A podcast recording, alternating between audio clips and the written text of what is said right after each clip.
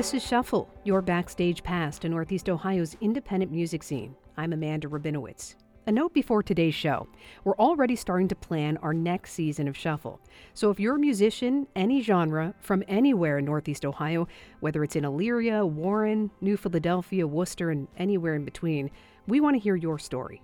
Or maybe you have a musician or band in mind that you think we should talk to. Let us know. Email shuffle at ideastream.org or send us a message on Facebook. Search WKSU's Shuffle. It sound like black excellence. Jéan P. the MC, Canton City, what I represent. Preserve the culture and what's left of it.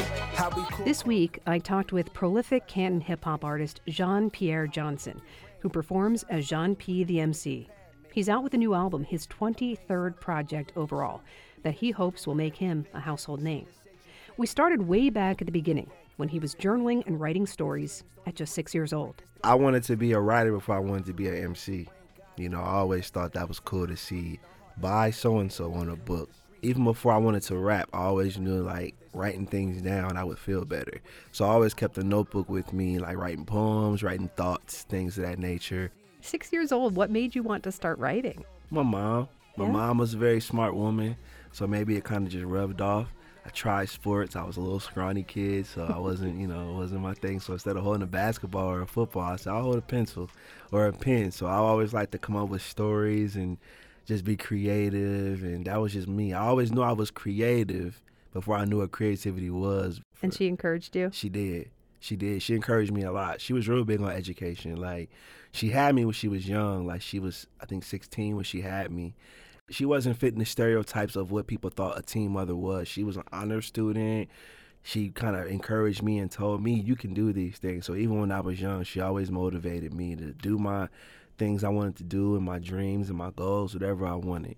As life got real for me, up until my mother passed, the writing got a little more in depth. When she passed, hip hop and writing was really all I had as far as like keeping me away from things outside of um, music, you know, because in Canton, it's really it was really easy to get caught up in things like trouble and crime and drugs and stuff like that. It's not easy, but I always knew like music and hip hop was going to be what was going to take me to the next level. So like as I got older and started experiencing more, I found the outlet of sharing my story through writing.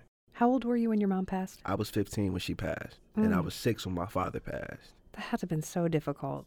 Yeah, it was. Like the years I'm trying to develop as a man, as a teenager, I didn't have a mother and father, you know what I'm saying? So I had my grandmother and like mentors and things like that to help me. Uh, yo, where Timken at? Where McKinley at? Show a block where you might get your wig split at. No, as a shorty, I was never really into that. But C and J hits made me get into rap. Shout out to the Northeast where they run deep, staying up late night. Talk about growing up in Canton. So growing up in Canton, I grew up on the southeast side, and up until about I was six. And when my father passed, we moved to the northwest side. And then my mother got married, and we went to uh, an area called uh, Plain Township. But Canton, it means so much to me, man. Like to see where the city's at now with the Hall of Fame Village versus years ago, when people would say they would quote unquote drive past Canton to get to Cleveland. You know, it, it feels good that people stop in Canton now to check out what's going on because the city is slowly but surely coming up on some great things. That's a great segue because I want you to talk more about your Canton pride. hmm You love Canton. I do. you know that that's funny you say that because when I was getting into hip hop, people didn't really understand like why are you Yeah. why are you talking about your city so much? And I get that from my favorite rappers. Snoop Dogg talks about Long Beach. Ludacris talks about Atlanta. Jay Z talks about New York. Why can't I have pride in where I come from? People be like, "Oh, there's nothing in Canton." No, I love Canton. Like I, I know the front and back. I'm the mailman there, so like I'm in the city, so I know what's going on, and we we have a culture within our city too. So I just love to share that with people who listen to me in other states and countries. Uh, you know I love my city. My city. From those that hate to those that rock with me. Rock with me. From every corner store to every avenue. Being that hometown here was what I have to do. We used to kick it at Monument in the old days. Can't forget Macy Gray in the O'Jays. The MCs from here keep spitting y'all. Tell me when you started writing your own music. So I always was writing my own music crazy thing was my uncle, my uncle Jerry, he was one of the people that got me into hip hop. Like he was in a group. In high school, I wanted to go to the studio, but I just never had reliable people take me. You know, so I said when I go to college, I'm gonna do my own thing. I ain't gonna wait on nobody. I'm all these songs I've been writing, these rhymes I've been writing. I'm gonna record them when I get to school. And did you? I did. At, at Ohio University? Yes. So that's where it started in 2008?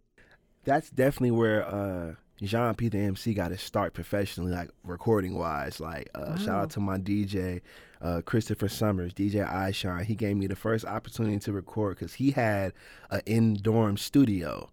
I was recording like three songs a day and releasing a mixtape like every three months. So my uncle Jerry was like, "Why you keep dropping the? You just dropped the mixtape three months ago." And I'm like, "Uncle, it's gonna pay off because people are gonna know who I am." And fast forward 15 years later, people are revisiting my older music and they miss me releasing a new album.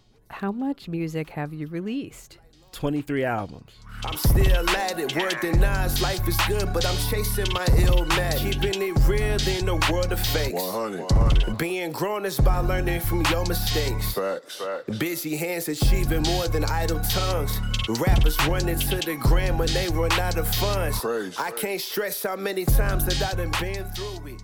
So over the years, what's been your goal? Is this why do you do this? I got an album called The Way I See It, and mm-hmm. I said my purpose is bigger than Billboard. Do I want the opportunities of being a big signed artist? Yeah, you know, but I'm also a very realistic person. I got a 12 year old son, making sure he's good first, which is why I go to work every day and deliver the mail.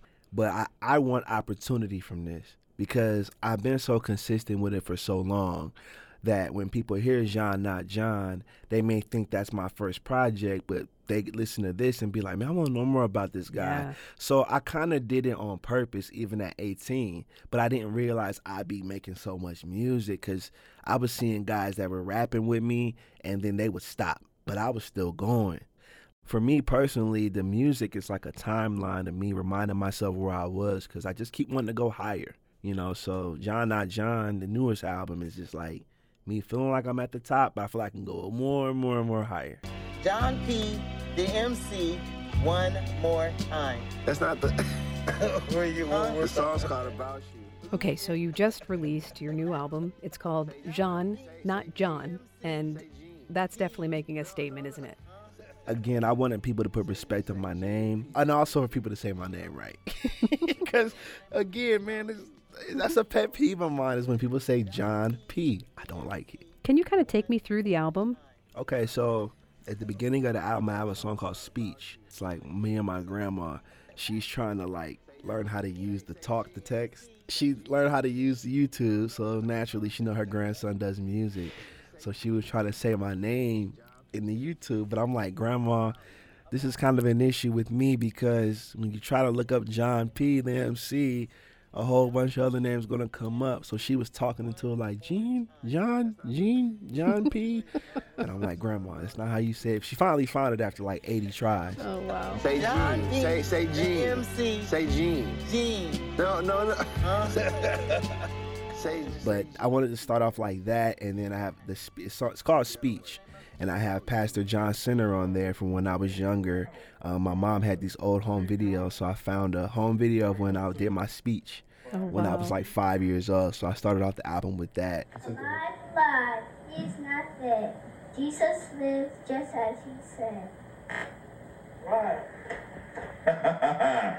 Thank you, sir. You, you, you uh.